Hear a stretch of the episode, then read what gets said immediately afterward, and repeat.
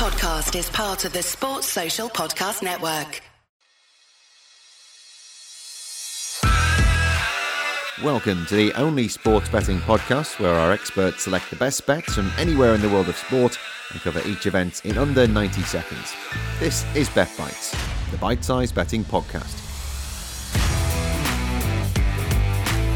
Welcome to Bet Bites once again for another week of your betting action hints, tips, and advice. Yes, we'll go through all the major sporting events of this weekend. There is Nations League football, it continues and continues. We've got England in action, we've got Wales in action, and we've got Scotland facing the Republic of Ireland too. There's cricket with the Badger, there's Super League with the guys from 4020, uh, and we've got some Formula One with Lee Stevens. And finishing off, we'll have the horse racing two ahead of Royal Ascot starting next week. Some special podcasts, some special bet bites throughout next week, which are to look forward to. But for now, we'll kick off with the Nations League. This is Bet Bites. You're listening to Bet Bites, the bite sized betting podcast. My name is Gavin from Sports Betting Media, and I'm looking at England at home to Italy, bottom versus top of Group 3, League A of the Nations League. Now, outright, England are odds on everywhere to win, but not for me, no, no, and no again. England have not beaten Italy in any of their last seven competitive meetings, with the last win for the Three Lions in a competitive game against Italy being all the way back in 1977, a 2 0 win in a World Cup qualifier. To put that into perspective, I was six months old. This game has draw written all over it 1 1 in the Euro final last year. Three of the last four competitive meetings between these two nations have been draws, two of them nil nil, and the last two friendlies between England and Italy have both been draws, both 1 1. That's my pick. Draw 12 to 5 in lots of places. I'm going for 1 1 at 11 to 2. Last quick bet for big price. England have won the first half in the last two games against Italy, with Italy equalising in the second half. England lead at half time, draw at full time is 16 to 1 in a number of places. Small stakes, worth a play. Please gamble responsibly. Essential information without the waffle. You're listening to Bet Bites, the bite sized betting podcast. I'm sports broadcaster Naz Premji looking ahead to the game between Republic of Ireland and Scotland. These are two pretty poor teams at the moment. Republic of Ireland losing two Nations League games already. Uh, they lost to Ukraine and they lost to Armenia. Of course, Scotland lost a crucial World Cup playoff semi final to Ukraine before going on to beat Armenia 2 0. I look at the two coaches, Stephen Kenny and Steve Clarke. I think Steve Clarke will just have the better tactical nous and he might just get the better of Stephen Kenny. I know it's been 22 years since the Republic of Ireland lost to Scotland in Dublin, but I think this could be another occasion. I think Scotland a great value for the victory around the 9 to 5 mark. I think a defender may get on the score sheet as well. How about Anthony Ralston to score any time the Celtic defender scored in their win against Armenia? I think he could score again. He's 12 to 1 any time, but for me, it's Scotland all the way and the Tartan Army to do the business in Dublin.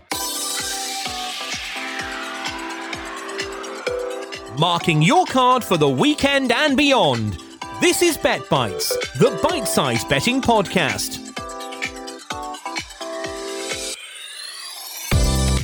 Hi, I'm Dave Tyndall and I'm previewing Wales versus Belgium. So, Wales got it right on the big night when they beat Ukraine to qualify for the World Cup for the first time since 1958. But either side, they've lost to Poland and the Netherlands in the Nations League. So, are they taking this competition seriously? That said, they only lost to late goals in both those games, and both times they fielded weakened sides, so don't write them off too quickly. Belgium have had two extremely contrasting results so far, both at home. They were thrashed 4 1 by the Netherlands and booed off. But they hit back in style in midweek to hammer Poland 6 1, scoring five second half goals. The Belgians are favourites at 1.95, but Wales have a great record in Cardiff, let's not forget that. And with a few first teamers back, I'll take them to grab a point. Wales are 4 for the win, but it's the draw I like at 3.66. Ahead of the international break next week, there's two more televised Super League fixtures kicking off on Friday night with the Challenge Cup winners Wigan. They travel to Salford, winning at Castleford last week. Salford, just not the team you want to be on with at the moment. And uh, 10 point handicap for Wigan. I will take that all day. Wigan minus 10 at Salford for me. And then on Saturday, it's the Catalan Dragons versus Hull FC. Hull are a really difficult team to work out. Catalans lost at Hull earlier in the season by 14 points to 8. I don't think that'll happen again. Hull lost to Wakefield, ending their uh, long losing streak at the weekend in Golden Point extra time, throwing away a 12 point lead. Got to be with the Catalans, and they are more than fine on the handicap minus 10 as well. So, Wigan Catalans handicap double for more rugby league. Check out 4020 online. You're listening to Bet Bites, the bite sized betting podcast.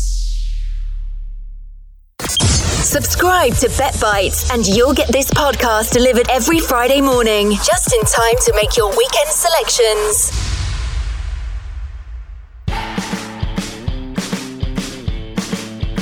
Hello, I'm James Butler, the Cricket Badger, and there's eight matches in the T20 Blast Cricket on Friday night in England. I'm going to select three of these, and the first one sees Durham in eighth place in the Northern Group, taking on high riding Lancashire. They're top of the table. Lancashire won their last five games in the competition. Durham have lost their last three. Tim David for Lancashire, arguably the best overseas signing of the summer. 264 runs for him at a strike rate of 187.23, with Matthew Parkinson, Liam Livingstone, and Richard Gleeson all going at eight or under per over with the ball. Lancashire have got to be the play in that one. Somerset take on Kent in the Southern Group. Somerset in second in the table, won four of their last five. Kent are in ninth, bottom place, the defending champions. They've lost four of their last five matches. And for Somerset, Rilee Rossouw has been another great overseas signing. He's rivaling Tim David, 278 runs at 92.66 average. Will Smeed also has been superb with the bat, the left-hander, 200 runs at 176.99 strike rate. A good all-round bowling attack. The Cidermen are the play to beat Kent. And finally, Essex in third place in the Southern Group, taking on Middlesex in sixth place. Middlesex have lost their last three matches, but for Essex, Matt Critchley and Simon Harmer, they've been the two stars. Six wickets, and Critchley has also scored 179 runs, a strike rate of 150.42. Essex are going to be just a little bit too strong. Take Lancashire, Somerset, and Essex. So you've got a four or five to one treble on your betting slip.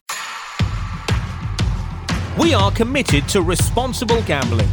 Visit begambleaware.org for more information. Hey, it's Lee from the Hot Lap F1 podcast. It's the Azerbaijan Grand Prix this weekend.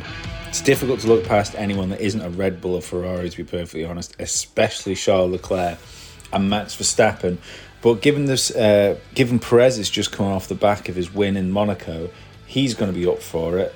I think Red Bull kind of have to allow him to race a little bit harder as well, because if he was to come off a win and then be sacrificed for Max Verstappen, I don't think it would look particularly good for them. Um, so I personally think the straight line speed of the Ferrari is going to be difficult for the Red Bull to beat, especially with Charles Leclerc's qualifying pace. If he gets in, if he gets ahead of Max Verstappen, I think there's going to be very little stopping him coming away with the win. Again, we have a rejuvenated Mercedes that seem to have fixed the porpoising problem. Um, George Russell, if I remember rightly, was particularly rapid in a straight line um, the race before Monaco.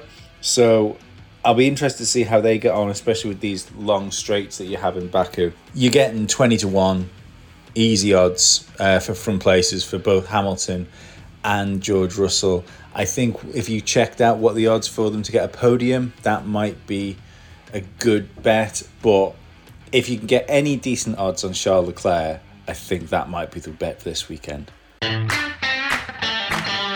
This is Bet Bites. Every major betting event for the weekend, each covered in 90 seconds or less. Welcome to the horse racing segment of this week's uh, podcast, as it's a, a bit of a lower key uh, weekend, but it is the weekend before Royal Ascot. We have still got action from the likes of York, Chester, and Sandown, but York will be the main focus, uh, where we've got one selection running in the UK uh, this weekend. Pisanello is that selection in the 450, the penultimate race of the York card. Uh, Pisanello's been an eye catcher on multiple occasions uh, this season, including when winning at Beverley uh, four starts ago. Beat Castley, came from a fairway back and against a bias as well. Uh, ran a good race when third in the Cunt Cup, but last time around was an eye catcher as well uh, when hampered at uh, Ripon. Things didn't exactly go to plan. I love the switch to York. I think this is really going to be a track that Pisanello can uh, really excel from. Stall one over this sort of trip, that's no issue either. I think Pisanello will take a fair bit of beating in the York 450. And then we're going to wait quite a while for the 1144 at Belmont Park. Uh, that's the Belmont Stakes, the final leg of the Triple Crown, where we're not going to have a Triple Crown winner, but we will at least have the uh, Kentucky Derby winner in there, Rich Strike, but we'll take him on. I, I, love Mo Donegal in this. I've loved him for months in this race, ever since he ran a, a, blinder to win the, the Wood Memorial a couple of starts ago. He was fifth in the Kentucky Derby, didn't have the best trips that day. He stayed on a strong finishing fifth. I do think this trip will help, and also a return to New York will help uh, Mo Donegal. He'd be the best bet for me of the weekend. So Mo Donegal uh, in the Belmont Stakes and at uh, York in the 450 will side with Pisanello. I'll be back on Tuesday previewing Royal Ascot alongside Andy Holding. See you then. Luke is absolutely right. Bet Bites will be back this Tuesday previewing Royal Ascot and Luke will be back alongside Andy Holding looking ahead to all five days of the festival. But for now, my thanks to all our contributors today Gav Pusilowski, Naz Premji, Dave Tyndall, uh, the cricket badger James Butler himself, uh, also to Elise Stevens of the Hot Lap Formula One podcast, and Richard Showright from the 4020 podcast as well. Not forgetting Luke finishing off with the horse racing segment. We're back next week on Tuesday. We're going to be all horses next week. It's Royal Ascot Bet Bites. Uh, please always gamble responsibly. BeGambleAware.org. This is a Sport Betting Media production. See you next week.